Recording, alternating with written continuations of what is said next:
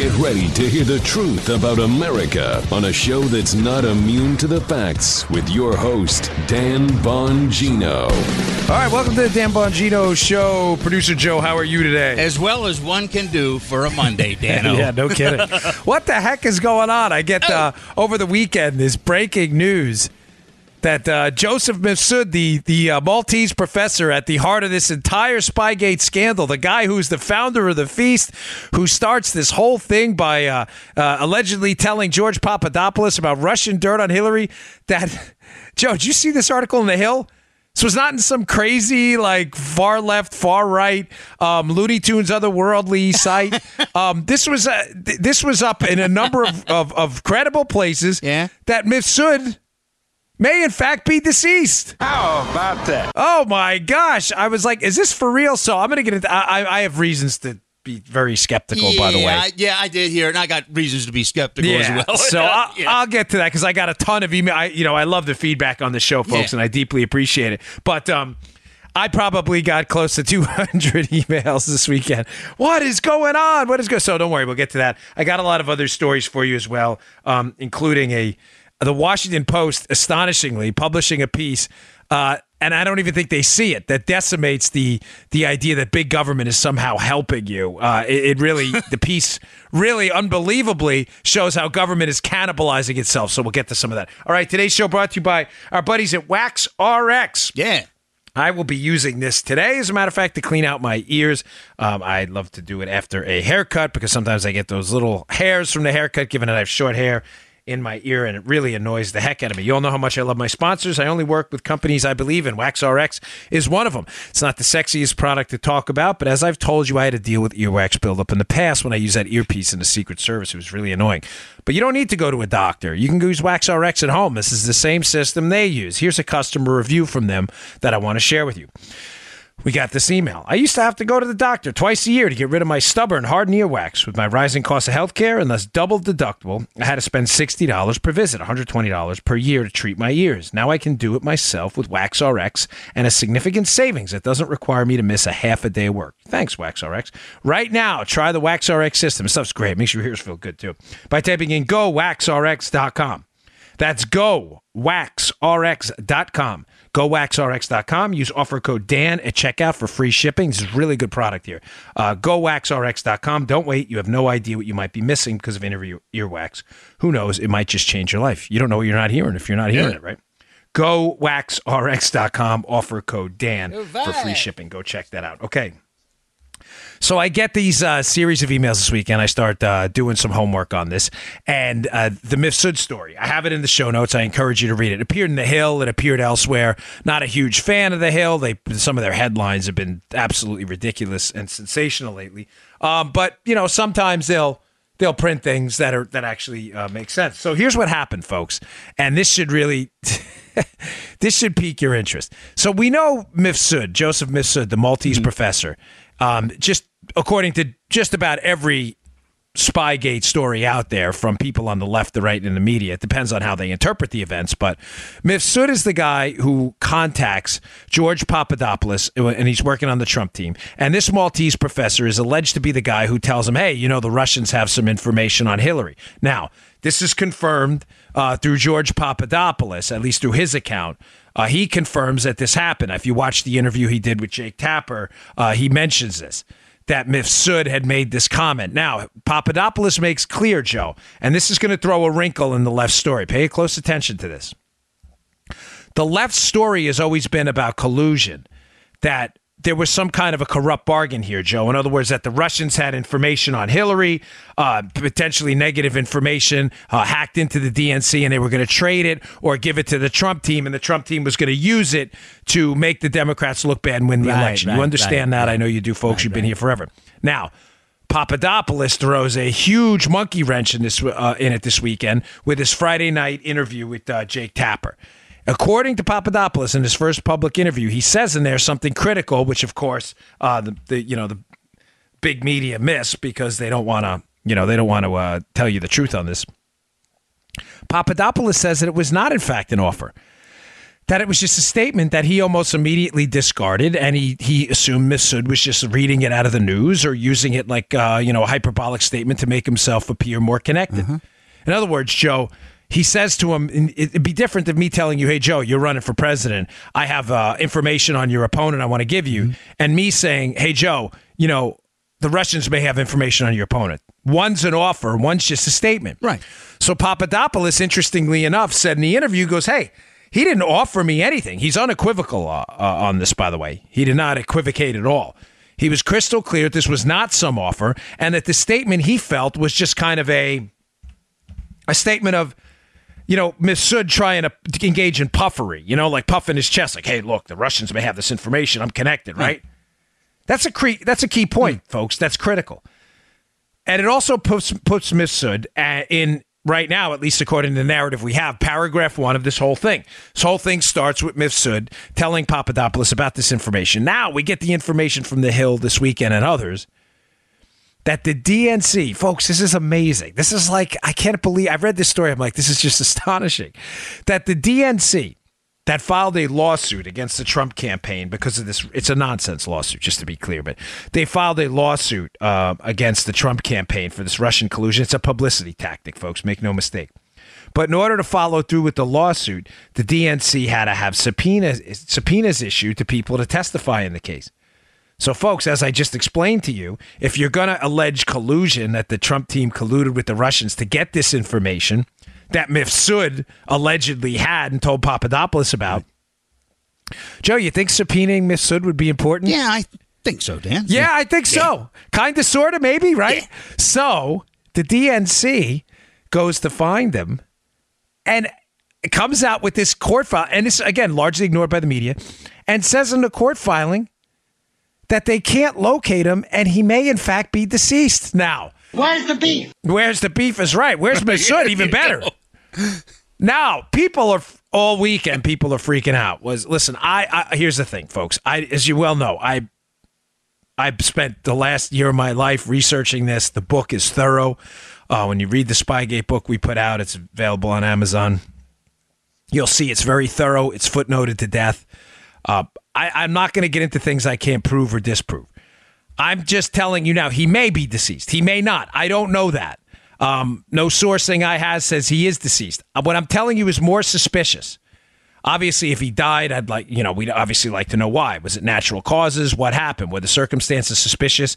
Now, having said that, what I find even more odd about this entire case is not the fact that the DNC thinks he may be deceased, it's the fact that nobody can find this guy. Ladies and gentlemen, where in this world of social media, internet connectivity, 24 hour cable news, video cameras on every corner and in every person's hand in the portion of their cell phone, how do you explain the fact? And by the way, financial tracking of just about everything you do with the advent of the debit card and everything else, how do you explain the fact that the guy who starts, the entire investigation, according to the, the current narrative we have, Mifsud, who tells Papadopoulos, I don't believe that story, by the way. I'm just saying, according to the narrative we have by the media, that Mifsud told Papadopoulos about this Russian info.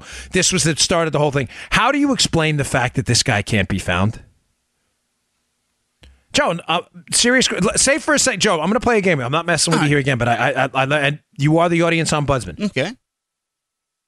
Let's assume for a second he's not Okay. dead. Okay.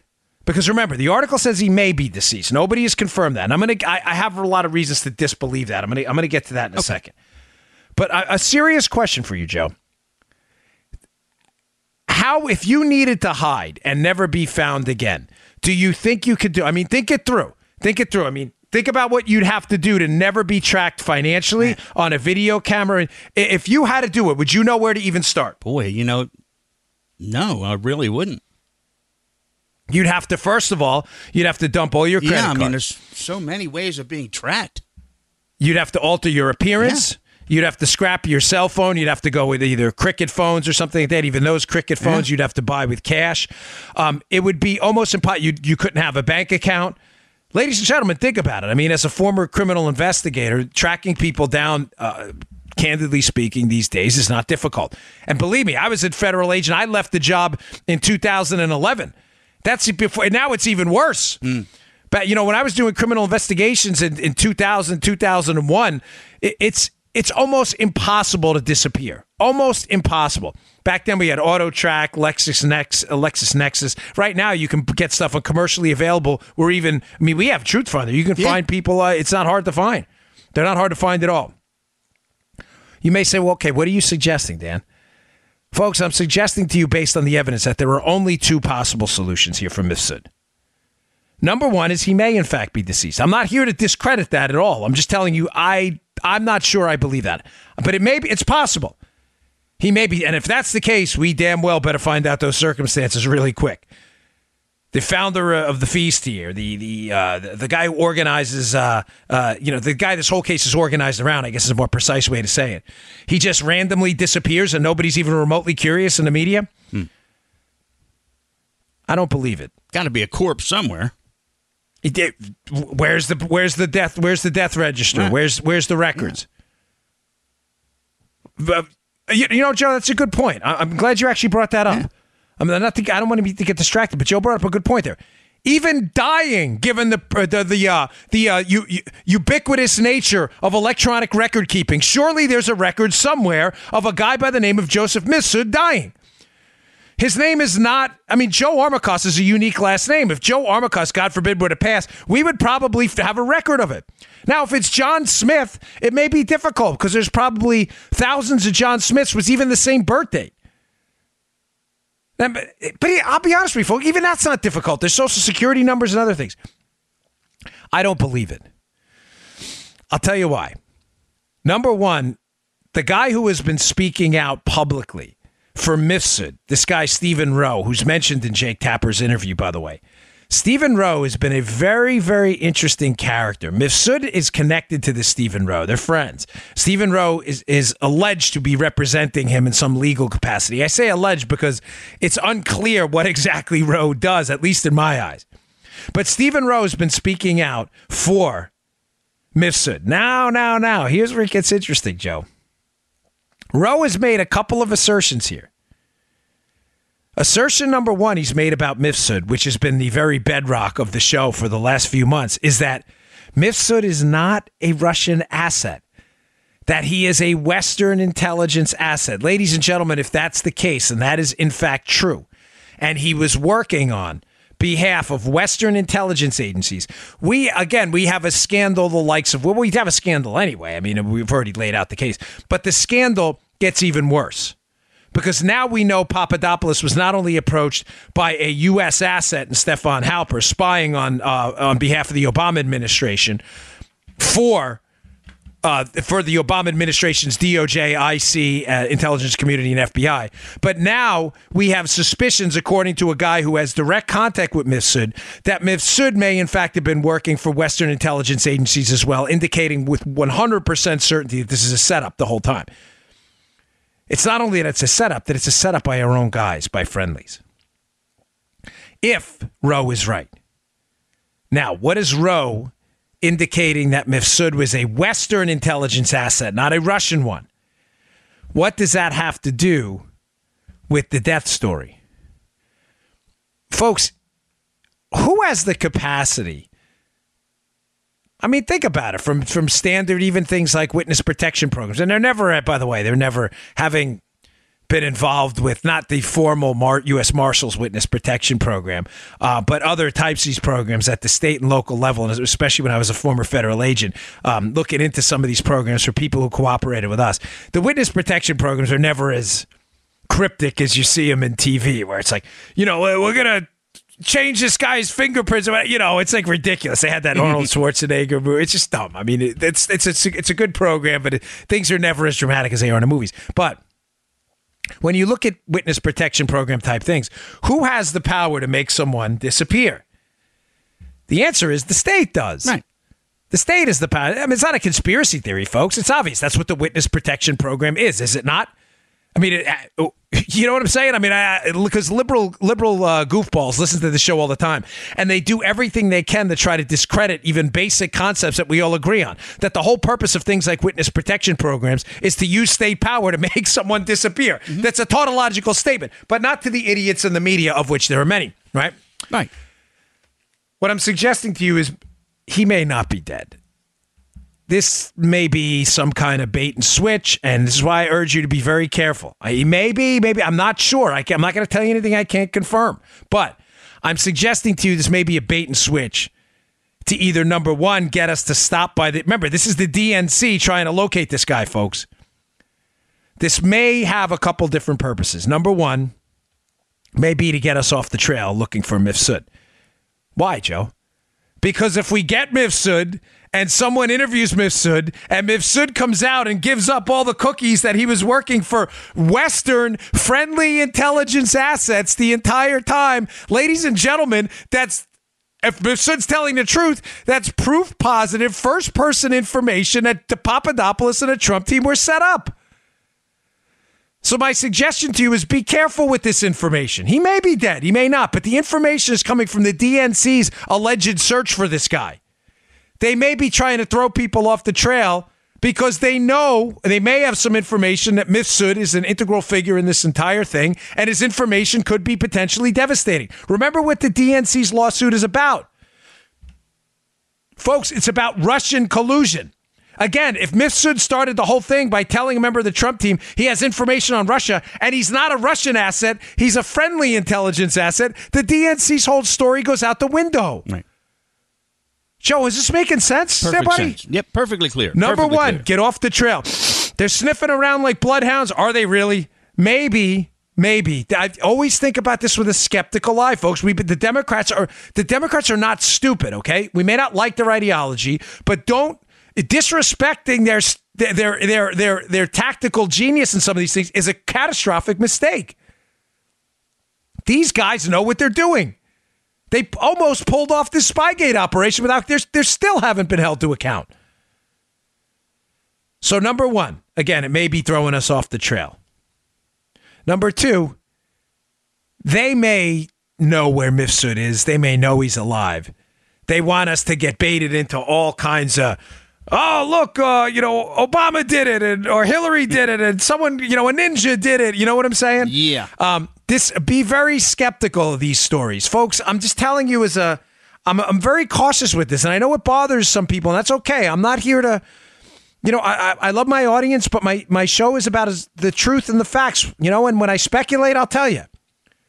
Again I, i'm not sure. I'm being crystal clear that he's he may be dead I'm just telling you to be cautious of these stories because they may be baiting you down a road where people invest fully in some kind of a theory out there that, you know, the ninjas got him, the samurai got him, the space Martians got him. And then all of a sudden later on, when he turns up and these people go to report and again, they go, oh, those are the same idiots who said the aliens got. You, you get what I'm saying here? Mm-hmm. They want to bait you down this path. Now, I think the first reason is more likely. I think the first reason is they want to throw people off the scent. But the second reason is possible too. That if he's not dead, that they're just saying that to get people to, you know, he may be dead, to, to basically uh, water the, the chia pet seeds of a of a theory out there that people go down this road. Oh, look, he's dead. The Clintons got him or something. And then later on, they're going to use that, all that stuff to discredit you. So be very careful. The only responsible thing to do for people like you and I have been following this for a long time, intimately, is to look at the information we have, use a, a solid construct of ideas, historical evidence, even circumstantial evidence is fine as long as the circumstances add up, right? And to come to some sort of a reasonable hypothesis, acknowledging that we don't have all the information at this time. We don't. If Mifsud turns up, the uh, logical question would be, well, why was he hiding and who hit him? Was this state sponsored? Who has the ability to hide someone? I just walked through that whole thing with you with Joe. The ability to hide in today's interconnected world is uh, to the degree this guy's been able to hide, despite everybody looking for him the DNC, the FBI, all of these other people. The FBI has already acknowledged, Joe, air quotes, they're looking for him. Why can't they find him? You have to ask honest questions like Is this a state sponsored effort to hide this guy? And who's the state sponsoring it? If it is, in fact, Russia, good. We need to know. If it's a Western intelligence asset, then we really need to know. And secondly, if the DNC can't find him, why would they presume him to be dead if they have no evidence? If they have evidence, why not see it? The answer is they may be throwing that out there to get you either off the trail yourself or to get you to engage in some theory that's going to be debunked later on to make you look silly. Be very, very careful with this. Folks, that's the most reasonable, down to earth sober analysis I can give you of where we are now. Mifsud, the Maltese professor who started this whole thing with Papadopoulos, I'm telling you is the key to this whole thing. There are a number of different entities with vested interests in making this guy go away. Stat. Making him shut up, just like it was in Mueller's interest to keep Papadopoulos quiet. Now Papadopoulos is going to serve his time, and I strongly encourage him to come out and continue to talk if he has information he thinks can help. That little nugget in there about Mifsud not actually offering anything, but just offering a deal, but just making a statement is a critical component of this. Mm-hmm. Mm-hmm. Folks, uh, remember the whole thing is uh, oh man, Papadopoulos, they were offered this email on Hillary, and the, the Trump team took it and they rolled with it and they colluded in an effort, a collusion effort to overthrow the election. That's not what Papadopoulos said. The guy was clear, crystal clear in the interview that the guy just threw this out there as a statement that he just almost immediately dismissed. Papadopoulos brings up another good point in the interview. If Joe, if the Trump team was going to collude yeah. through Papadopoulos to get this information about Hillary from the Russians, right? Mm-hmm. Wouldn't you think Papadopoulos would have relayed the information about Mifsud's offer, which was no offer at all? Seems like he'd be a likely guy, yeah. Where are the emails? Hmm. Papadopoulos brings up a great point. Sorry, after just here. He brings up a terrific point. Yeah. His chair, I was sitting the wrong way in the chair. He says, listen, where are these emails? Papadopoulos says to Jake Tapper, if I colluded with someone on the Trump team to pass off this information about this statement this Mifsud made, mm-hmm. right? Yeah. He says, how come they don't have the email? Which is a, a really basic common sense question. And Papadopoulos says, even if I deleted it and I don't have it, surely the recipient does. How come nobody's produced these emails? Folks, because the strong possibility is these emails don't exist. Does anyone ever consider the fact that Papadopoulos is telling the truth? That he was just some low level advisor brought in. He's clearly an ambitious cat. He's brought in on the on the thing. This guy makes a, uh, on the campaign. This guy Mifsud makes a throwaway statement about emails. He disregards it, and moves on. Is it possible that that actually happened? The answer is not only is it possible, it's likely. Folks, live your life by Occam's razor, right? commonly stated as keep it simple, stupid. More elegantly stated by others is given all possible scenarios except the one that requires the least amount of explanations is the most parsimonious, right? In other words, for you to it requires six different leaps and explanations for you to believe that George Papadopoulos was the key figure in a scandal to gather information from the Russians on behalf of the Trump team to overthrow the election. He has to have been a key figure. He has to have had access to the information. He has to have colluded with Russians who had access to the information. He has to have passed it to the Trump team. The Trump team had to use it. It had to impact the election. I'm already at what is that? Six, seven, six, uh, six x, six different leaps in explanation. To uh, by the way, none of which are, are, are proven, and there's no evidence of it all. To explain away what is far more parsimonious by saying, "Oh, he met with this guy. He thought the guy had contacts. The guy made a throwaway comment about Hillary's emails." And they moved on. That requires one explanation that the guy made a statement that Papadopoulos disregarded. But again, nobody lives by Occam's razor anymore because the left is knee deep in conspiracy theories. They accept the least parsimonious explanations with seven leaps in logic to explain away what is simply explained by one simple throwaway statement. And again, doubling down on it. If any of this was true, why didn't Bob Mueller charge Papadopoulos with conspiracy? He was never charged with any collusion related crime at all, ever. The guy's basically serving 14 days in jail for fibbing about a date that he spoke to Mifsud. Remember, he Papadopoulos initially told the FBI Mifsud reached out to him before he uh, was hired by the Trump campaign, not after.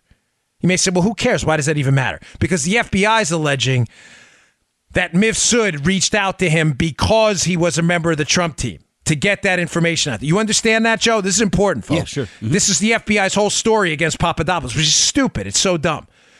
That this guy Mifsud, who nobody can find, the FBI interviewed, let him go, and nobody can find him. The DNC thinks he may be dead. I already told you that whole story. The FBI is saying, well, Mifsud only reached out to Papadopoulos because he was on the Trump team and was, ready, and was getting ready to use this guy in this collusion scheme. When the FBI initially spoke to Papadopoulos, Papadopoulos said that no, no, Mifsud reached out to me before I joined the Trump mm-hmm. team, which would throw the FBI narrative out the window. Now, again, the non Occam's razor conspiracy theorists on the left are big. There's proof. Papadopoulos was trying to hide the fact that he knew, uh, you know, Mifsud was using him for his contacts on the Trump team. That's not what Papadopoulos says at all. Papadopoulos said he was it was pretty clear to his lawyer that he was just at that point trying to protect the Trump team because he didn't know what he was involved in. Which makes total sense. The guy gets out of the shower, the FBI's at his door, and starts asking him about a, a conversation he had with a Russian guy. So he screws up the date. Is I mean, maybe the guy was just confused. But you jump immediately to an international conspiracy with a Russian connected guy who nobody can seem to find, who nobody can seem to even point out his Russian connections? Come on, guy, give me a break. All right, one more thing about this. Papadopoulos was pretty clear um, on the effort to the Jake Tapper interviews are, is a good one. I encourage you to watch it. Um, there's a thread throughout. It's only about 40 minutes of content, but in there, the thread throughout the whole thing is what I've been telling you again for six months, and I'm going to move on after this because it's uh, this case just fascinates me, and it's just so unbelievable how the greatest act of malfeasance in media history is to ignore the fact that George Papadopoulos was clearly set up. He points out a number of contacts made Papadopoulos with him and his uh, with him over the course of his time on the Trump team, and all of these contacts are suspicious, and yet the media has almost zero interest collectively in who these contacts were. He points out that Mifsud contacted him after he uh, uh, after he joined the Trump team. Of course, we just heard the Mifsud story. Oh, he got information by the Russians. What? No one's ever proven that. Nothing. That he's connected to the Russians. His connections are to Western assets, according to his own lawyer. He talks about Halper, a U.S. intelligence community linked spy who now it's indisputable contacted uh, George Papadopoulos in an effort to get information. Started asking George Papadopoulos about the emails. This is a United States government intelligence asset, a spy. We know about Sergei Milian reaching out to George Papadopoulos. He talks about it in the interview. Sergei Milian, who is alleged to be source D in the dossier. So let me get this straight, Joe. We have a guy, a very well connected, wealthy guy in Sergei Milian, a, um, a real estate guy who reaches out to Papadopoulos, according to George, with an offer to give him $30,000 a month. And this guy, according to credible allegations, is also a source for Christopher Steele's dossier who's working for Hillary Clinton. Nothing, nothing to see there, folks. Hmm. Nothing to see there. Move along, move along. While you were all, you know, uh, rubbernecking a car accident on the Long Island Expressway. Move along, folks. Nothing to see. I mean, are you serious? You're not even interested in this at all, the media. So a guy offers him $30,000 a month, a Trump advisor, after multiple suspicious contacts with the U.S. government. This is so clearly a setup. The same guy's alleged to be a source in the dossier a dossier produced and paid for by the Hillary Clinton team. Nothing to see there, folks. Don't you worry. And then he brings up at the end the fourth suspicious contact. We have Mifsud, Halper, Milian, and you have this guy Charles Tawil now, who Tawil uh, to be to give disclosure on Tawil. Tawil says, "Hey, I had nothing to do with this. This is a business deal. I am not a spy." According to at least some people in the Papadopoulos circle, this Tawil may have been some intelligence asset giving Papadopoulos money, gives him ten thousand dollars in uh, in um overseas before he travels back to the United States, gives him ten thousand for a business deal. Tawil saying Papadopoulos asked for it, but this guy Tawil, if you look up his name, there are some allegations of his connections to the intelligence community, too. But, ladies and gentlemen, again, the media has zero interest whatsoever in getting to the bottom of this story because they want to make this all go away. Just coming full circle. That's why I'm urging you to be very, very careful with the Mifsud may be dead story. Be very careful. Trust me on this one, okay? Please. If we get confirmation, I'll be the first to tell you about it. If I get some good sourcing on it that he's dead, um, I'll tell you about it. But until that's confirmed, remember, it is not in your interest to make Mifsud go away. It's in their interest. Because if he comes out and says he's a Western intelligence asset and provides some proof, some emails, oh boy, this thing is going to go, you know, tier one nuclear in a heartbeat. All right. Uh, today's show also brought to you by our buddies at iTarget. iTarget, the iTarget Pro system, is the single best way to increase your proficiency with a firearm. Proficiency and safety. Those are the two things that matter with a firearm more than anything. You're not safe with it, you're danger to yourself too. There's no point in having it. If you're not proficient with it and you can't hit what you're firing at, God forbid, in a self defense scenario or hunting or even at the range, you want to be sure you hit what you're firing at, then really it's no good for you. You need the iTarget Pro system. What does it do? It's going to take your dry firing to the next level. I love this system. I use it all the time. This thing is incredible. It'll you'll be shooting the wings off a firefly at the end of a week. If you have wide groupings, you have some problem with your grip, your sight alignment, you're just not accurate your firearm now, pick up this system. It's available at itargetpro.com. That's the letter I, targetpro.com, itargetpro.com. Folks, remember, competitive shooters dry fire 10 times more than they live fire. What does this system do for you? Dry firing is when you take a safely unloaded weapon at the range, always pointed in a safe direction, and you put, depress the trigger on a safely unloaded firearm. Safely unloaded firearm. The benefit of that is there's no recoil, and you can practice without uh, any fear of the recoil or anything throwing off your sight alignment. This is one of the best ways to practice. What they will do is they'll send you a laser round. The laser round goes in the firearm you have now, whatever firearm you have, 9mm, 38 special, and it will emit a laser onto a target they send you and you will see exactly where those rounds would have gone. Don't miss the system. I highly recommend it. Use it all the time. It keeps my, my groupings nice and strong. Go to itargetpro.com. That's the letter itargetpro.com. Use promo code Dan and you'll get 10% off. That's itargetpro.com. Okay. Um, I have a really good piece also in the show notes today by Andy McCarthy. It's excellent at National Review. Uh, read that Hill piece too about Mifsud. And read it, by the way, the Hill piece, read the Mifsud piece with a critical eye after what we just said. But the National Review piece um, is a good one. And Andy McCarthy brings up a really great question. Uh, it's a long piece, but it is definitely worth your time. Um, this people forget, folks, that the independent counsel statute that has since lapsed, the uh, that there is no more independent counsel. It was not renewed. That's why the Mueller probe is a special counsel and not an independent counsel. There is no statute for special counsels. There are some Department of Justice guidelines and regulations, but Andy McCarthy goes through at length. And I encourage you to read it because it's very good. It talks about the mechanics behind a special counsel investigation, which, as an informed listener of the show, you really should know. It is definitely worth your time talks about a couple things. Why a special counsel would be formed and used. Um, one would be formed because there's an alleged conflict in the DOJ, Joe, that the Department of Justice can't handle this case themselves. Um, secondly, it should lay out a specific crime. Um, these are all very important things.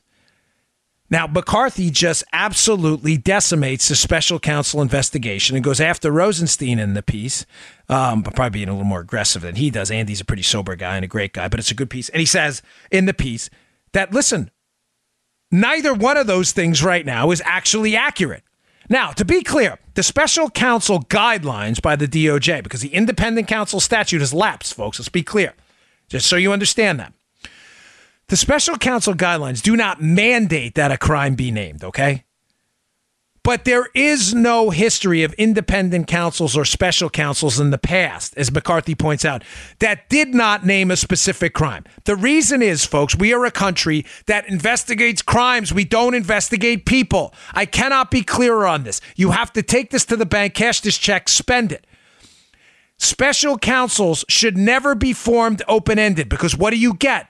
You get an investigation that goes after a person and doesn't go after a crime. That is the very essence of non blind justice, justice that's targeting someone. Why is that dangerous? Because if I want to look for a crime with Joe Armacost, mm-hmm. if I want to look for a crime for my own wife, I promise you we'll find it.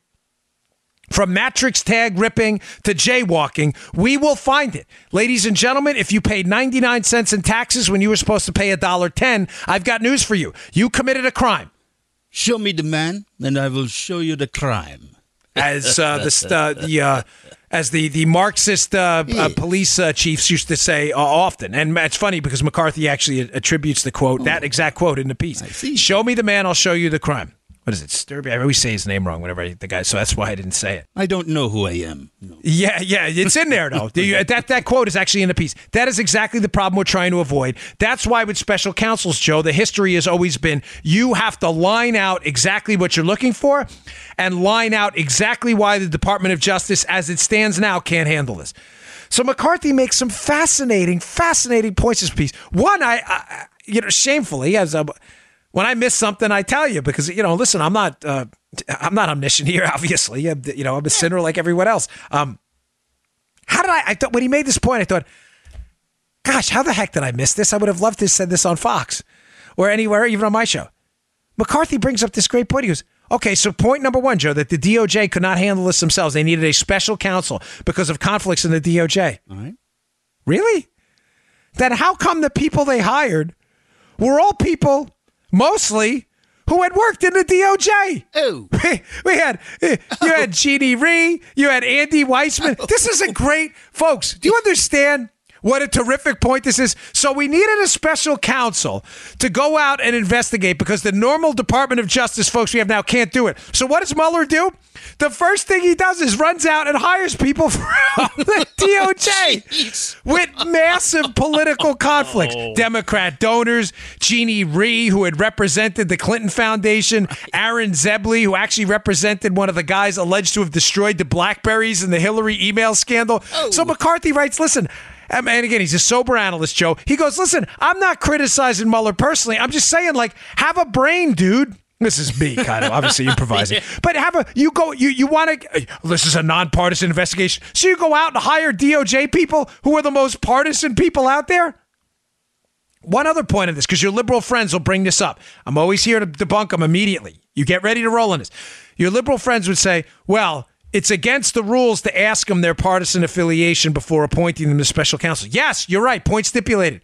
Ladies and gentlemen, these were known partisans, though. They didn't have to ask any questions. It was no secret that Andy Weissmann, the chief investigator in the Mueller probe, was a Hillary supporter. Everybody who, if you did a modest amount of research on trying to stay ideologically centered in your special counsel, you would have known who Weissmann and Jeannie Rhee and Zebley were. The media found this out in two seconds. This was not a mystery, folks. Instead of hiring Heartland American lawyers, maybe state level prosecutors, deputizing them at the federal level who had no connections to the DC swamp, what does Mueller do? He immediately goes out and hires the swampiest DOJ officials possible from within the DOJ to prove that the DOJ couldn't handle the investigation. What? Is your head spinning? Are you like uh, Regan from The Exorcist right now? Is pea soup coming out of your throat? Ah! What was the what was the priest's name? Father Merrin in The Exorcist? Do you remember? No. Now I'll get a thousand emails today. My blood dropper. I'm the worst with movies. You know, folks, one of the things about the, I'm horrible at movies. But this is the whole point. The DOJ can't handle this. Let's hire DOJ lawyers. Wait, I thought there was a conflict in the DOJ. Not anymore. We're going to go get the DOJ lawyers. And we're going to hold a nonpartisan investigation. Give me the most partisan people possible. I mean, is, is Mueller, can he, seriously, can he be this ignorant? Or is what I'm telling you true? The answer is Mueller's not this ignorant, folks. He's not stupid. Mueller's not dumb. The answer is Mueller knew he would get covered by the media and just hired the most partisan people possible to sweep, you know about Plan C, if you listen to last week's show, to sweep the Spygate scandal under the rug by attacking Donald Trump endlessly. And to attack Donald Trump, he needed a bunch of partisan hacks. So he went back into the DOJ and pulled them out. Now, Joe, why go back into the DOJ? Why create that? Why create that chasm? In other words, why create a scandal? Why go back into the DOJ if you're trying to prove the DOJ couldn't handle it? Uh, uh, you know what? Um, wh- why? Why would you, Joe? If you're investigating Donald Trump, Yes. you are absolutely. You're not investigating collusion. Mueller, let's get that out of the way. Mueller's not invest. Stop believing the nonsense. This is not, you know, the liberal media hour here. If you are desperate to go after Donald Trump, Joe, desperate, and you have to hide all of Hillary's crimes, the mm-hmm. DOJ Spygate debacle, the mm-hmm. FBI Spygate debacle, and your your your real charge is to make that all go away. Yeah. Do you want people who have deep connections within the DOJ who may be intimately familiar with what you're trying to hide, or do you want a lawyer at Heartland America who's going to be nonpartisan, who's going to uncover the facts? I want the guys that are on my side, baby. Of course, Yeah. of course. Folks, the McCarthy piece explains it all. Right. Why would you hire the DOJ people if you thought there was a DOJ conflict? Because you need people who are aware of the malfeasance you're trying to sweep up. That's why you don't want a bunch of uh, heartland American state prosecutors coming in there and looking at the facts objectively. Give me a break. Don't be stupid. I'm not talking to you. I'm talking to the media people. Yeah. Secondly, why hire partisan hacks? Because this is a partisan attack. The answers are very simple. Occam's razor, folks. Keep it simple, stupid. Why hire DOJ people? Because they're hiding DOJ malfeasance. Why hire partisan hacks? Because it's a partisan attack. No further explanation needed. Another point on this that McCarthy brings up, which is a beautiful one. He says if there was such a DOJ conflict, yet Mueller hired DOJ people anyway, mm-hmm. Joe, why does he keep referring cases back into the DOJ? Folks, the Russian GRU case. Remember, we got these Russian GRU military officials, Joe.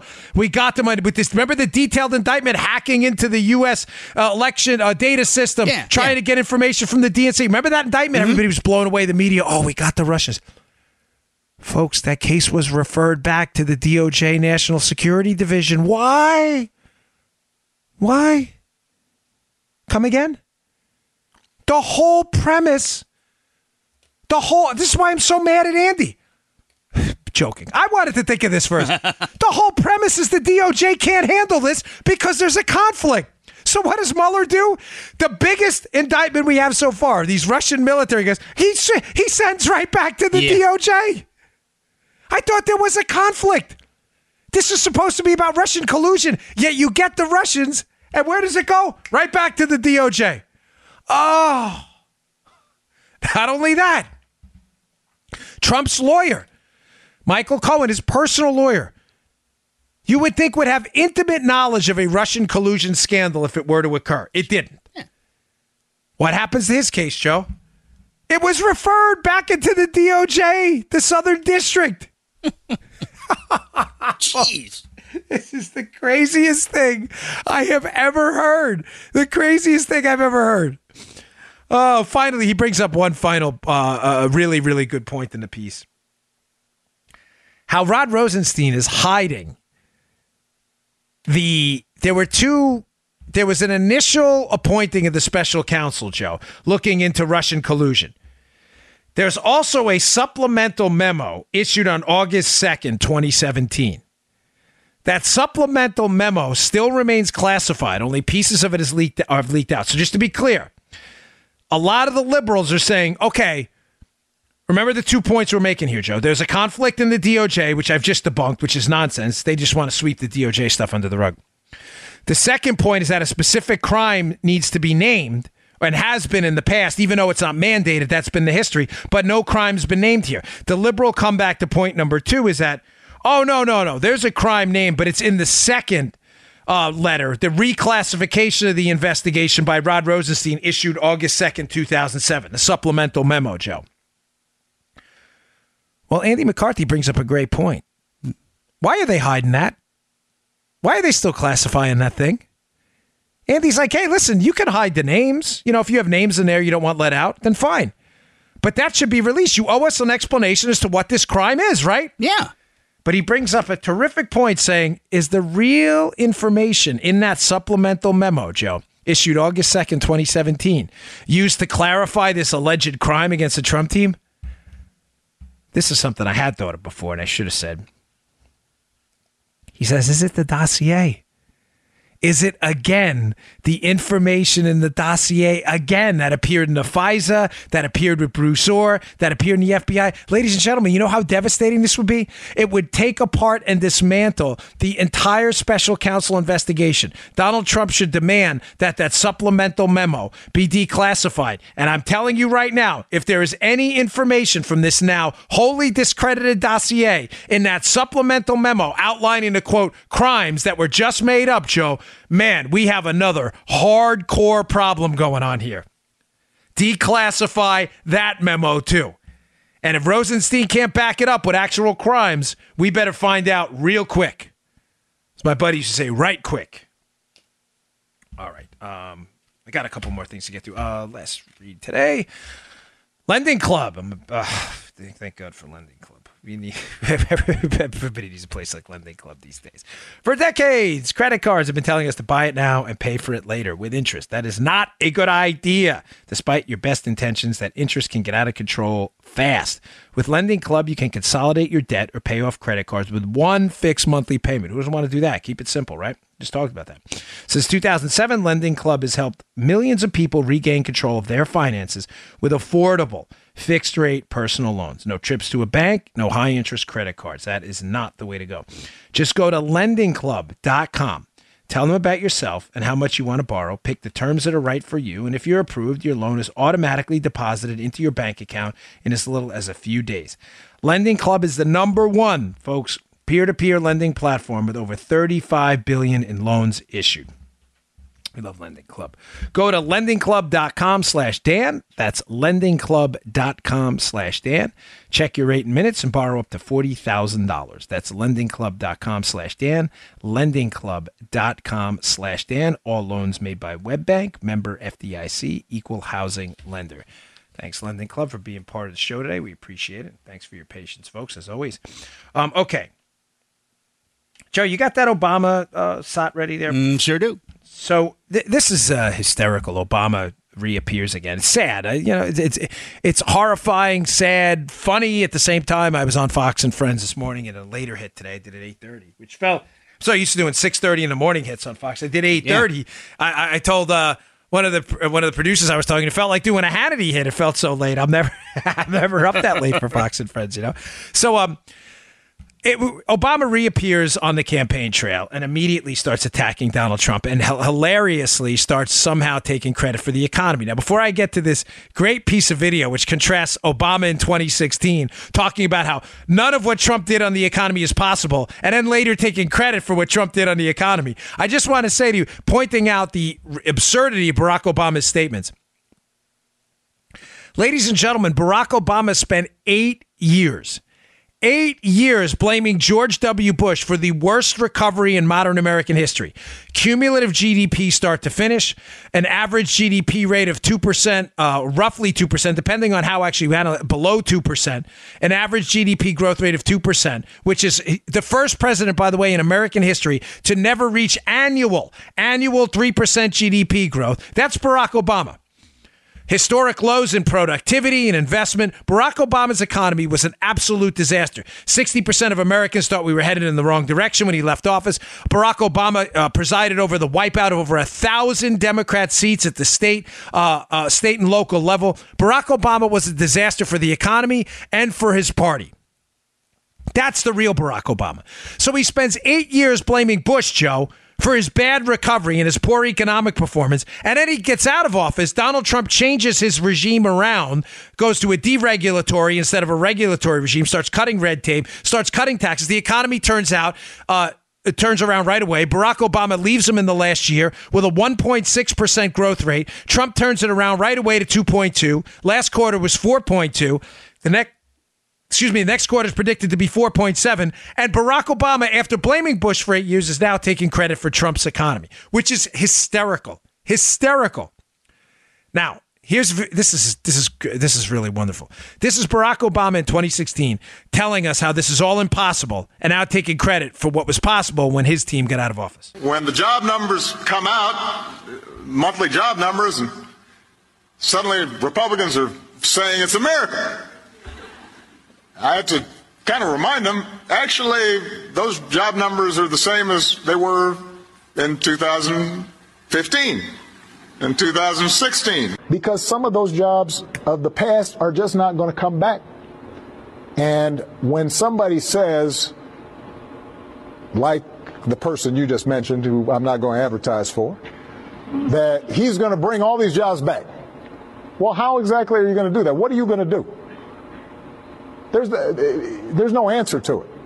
He just says, well, I'm going, I'm going to negotiate a better deal. Well, how, what, how exactly are you going to negotiate that? What magic wand do you have? And usually the answer is he doesn't have an answer. this is so funny. This is classic. Keep in mind what Barack Obama was talking about in that latter clip, right, from 2016, was the the the uh, the, the the dearth of manufacturing jobs and how they were leaving the country. Mm. We've seen a manufacturing resurgence back in the United States since Trump took office. And by the way, when you compare the last 19, 20 months of the uh, of the Obama administration with the 20 months we've seen thus far of the Trump administration, folks, who, who had more full time jobs, good quality jobs that Barack Obama in 2016 said would never come back despite now him laughingly taking credit for it. Donald Trump, 4.1 million full time equivalent jobs. Barack Obama, 3.3. Keep in mind, Trump is farther into a recovery than, than Obama was. After eight years, Trump, if anything, even despite unbelievably strong economic policies, tax cuts, deregulatory reform, the, the economy should still be slowing down a bit. We're at almost full employment, although the um, uh, the uh, the uh, the employment rate is there are people who are underemployed still. I don't want to be dramatic, and there are people sitting out of the workforce who've given up. But it should be slowing down, not speeding up at the end stages of a recovery if Barack Obama's right. Why is it speeding up? Because we weren't at the end stages of recovery. The jobs the Obama administration created, even according to Donna Brazile herself at the DNC, who sent this in an email, were basically crappy jobs. They were part time jobs. Oh, Obama, this guy has to be kidding. All right, I'm not done with the uh, the, the silly liberal stuff. So Bill Maher this weekend, um, Ace Ventura's on, uh, Pet Detective. Uh, Jim Jim Carrey, who is uh, uh, the guy's he's actually like literally a comedian, right? But uh, he's also an economist. I don't know if you knew this, Joe. Yeah, he's a uh, he's a world class economist. So Jim Carrey. Oh up here. Yeah, yeah, he is. He is. Uh, he's wonderful. He understands the politics of redistribution, scarce resources, uh, yeah. you know, rationing versus pricing models, and all that stuff. Jim's really great at this. So Jim appeared on the Bill Maher show this weekend, and Jim uh, Jim Carrey clearly doesn't understand what socialism is. Clearly, I was joking. Play this cut from Jim. I've always, I've always said that the United States has been a quasi-socialist government for hundred years. For crying out loud, it's not. Oh, a, it's not There's a, plenty of subsidies for oil oil companies, well, and but also Medicare and Social Security, and right? yes, of course. There's nothing more socialistic than some of the Pentagon programs that right. are just jobs programs. The Pentagon says we don't want these tanks, and they build them anyway. If that's not socialism, I don't know what is. Yeah. But but that word, the Democrats seem to get a plan to fight this sla- this slander of socialism. You're going to be living in Venezuela. Well, I don't really see be, it I'm yet. We have to say yes to, socialism, to the word and everything. I, we have to stop apologizing. Oh my gosh, Joe! Again, the stupid is strong, ladies and gentlemen. Woo! This is not what socialism is. I want to make two points because the Washington Post themselves, I said in the beginning of the show, put out a piece. I'm not going to link to it in the show notes. I'll give you everything you need to know. Don't worry, I'm not giving them any clicks. The Washington Post is a complete joke but they inadvertently debunked their, this constant theme that government spending is socialism. Ladies and gentlemen, well, number one, Carrey's an idiot. He has no idea what he's talking about. Say yes to socialism to say yes to death, destruction, poverty, despair, uh, uh, uh, torture, and political prisons. That's the history of socialism. What they're really saying, quote, yes to, Joe, is taxing and spending policies. Mm. Taxing citizen, the citizenry and allocating that money towards programs voted on by people is not socialism. Gosh, guys, how many times do we got to do this on this show? Socialism has a very clear and distinct definition. If you don't know it and you're not interested, tune out now. This show is not for you. If you are interested in reality, even if you're a liberal who's here, then let's argue and argue vigorously about things we know. Me arguing with you about things you don't know is a waste of my time, okay? Socialism is the government control of the means of production. The means of production, meaning the economy, what we produce, the factories, the service industry, everything. You work for the government, the government redistributes the resources to people who they think need them. What actually happens in real life is the government takes them for themselves pays off their friends, their their uh, oligarchical, bureaucratically connected friends, starves out its population, puts their opponents in political prison. That's what socialism is. The United States government when Bill Maher says ridiculous things about the military being evidence of socialism. Uh, Jim, Bill Maher, who's ordinarily a, a smart but mis, uh, but uh, but but just um, he says dumb things, but he's not stupid. Jim Carrey's just straight up dumb. Yeah. Subsidies for oil companies like that. That's evidence of social. What subsidy? What do you mean subsidies? So an oil company earns revenue. The government doesn't tax it, and that's the government. Ask your liberal friends, how is that evidence of the government's control of the means of production? Does the, question number one, does the government own the oil company? No, it doesn't. Is them are they giving the oil company anything? No. No, no, they're giving them subsidy. No, they're not giving them subsidies. They're not giving them what they're doing is allowing air quotes the oil company to keep its own money. It's not your money, it's their money. The government isn't giving them anything. You being allowed to keep your own money because you earned it is not a gift, folks. It's called liberty and freedom. And it definitely isn't socialism. It is only socialism if you are an idiot. You're an idiot. Oh, you are the man, brother. Idiot. You idiot. I love Ren and Stimpy. It's so stupid. That was awesome. So dumb. I, I all right, because I can't argue this anymore. If you if you're going to argue that the military and taxing, listen, just to be clear on this before I move on to the next one, taxing the citizenry that vote on representatives, taxing them and using the money to allocate it towards government-run programs that are voted on is not socialism. They may be poor political decisions, but it is not socialism because the government does not control the means of production. They may take money from them and redistribute it, redistribute the money. It is not socialism. You are simply dopey for saying you're just dumb. I don't know what to tell you. Or misinformed. There is no option C. What it is is a constitutional republic that votes on taxing decisions and government programs, most of them poorly designed. But it is not socialism. Now, how does this uh, how does this relate to the Washington Post piece? I saw this on uh, um, Conn Carroll's Twitter feed. So hat tip to you, Conn, for putting this out there. Here's a quote from a Washington Post piece about those taxing decisions. So, in other words, we're not talking about socialism, Joe. We're talking about big right. government spending programs. Yeah. The Washington Post themselves acknowledging that even big government, which isn't socialism, is cannibalizing itself. So, Jim Carrey's not only an idiot because he doesn't know what socialism is, he's just dumb.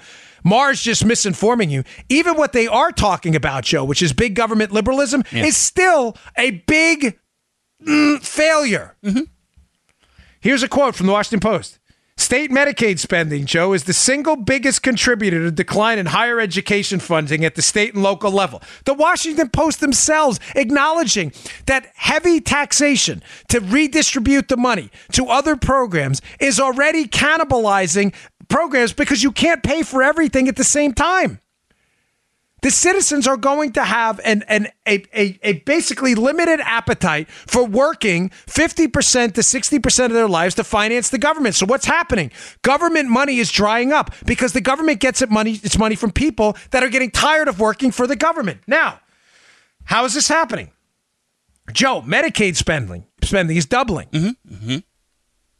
Higher education spending down 15%, according to the Washington Post piece. And why? The Washington Post themselves. Because state Medicaid spending, in other words, government funding, folks, is taken from the people. The funds are limited. Liberals do not want to make hard choices about these programs. And rather than turning these programs over to the free market to let them handle themselves, education and things like that, where people are perfectly capable of making their own decisions, they decide to engage in decisions where they're going to tax people and spend that money on things they can use, uh, they can use their own money to buy by themselves, notably education. And what's happening?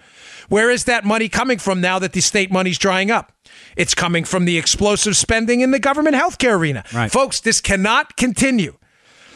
People out there arguing, we need to pay our teachers more. Fine, where's it coming from? Well, it's going to come from Medicaid. No, no, we need to pay more uh, med- into Medicaid. Okay, where's that money coming from? I don't know, but we need to pay more into higher education. Okay, where's that money coming from? Um, I don't know, but we need to take care of children's health care. Okay, where's that money coming from? I don't know, but we need to take care of children's dental care. Where's that money coming from? I don't know, but we need to take care of unemployment benefits. Okay, where's that money coming from? Do you understand how this is the this is the, the a guaranteed path off a bankruptcy cliff? The Post themselves acknowledges in the piece they are cannibalizing themselves, liberals, with their own perverse incentives, which are to provide government funding for everything and anything, which means you'll provide government funding for nothing in the future as we walk towards guaranteed bankruptcy. That is not socialism. Socialism is the government takeover of the means of production. It is big government liberalism. It is just economically as devastating as socialism over time. It will guaranteed lead to bankruptcy and despair, but it is not socialism. Jim Carrey is an idiot. I'm sorry. He does not know what he's talking about. And I wish he would stick to Ace Ventura movies because he, but those weren't even very good. Oh boy, what a show today! Jam packed with information. All right, folks, thanks again for tuning in. Please, if you don't mind, I'll pick up a copy of my new book, Spygate, available on Amazon. If you pick it up or pre order today, it'll be at your house well, probably before the release date on October 9th. So go check that out. I really appreciate all the information I talked about. Um, most of it is in there, describes all of this stuff so you won't miss anything. And please subscribe to the podcast. It's free on iTunes, iHeartRadio, SoundCloud, Spotify. It's free and it helps us uh, move up the charts. We really appreciate that. Thanks, folks. I will see you all tomorrow. You just heard The Dan Bongino Show. Get more of Dan online anytime at conservativereview.com. You can also get Dan's podcasts on iTunes or SoundCloud. And follow Dan on Twitter 24 7 at DBongino.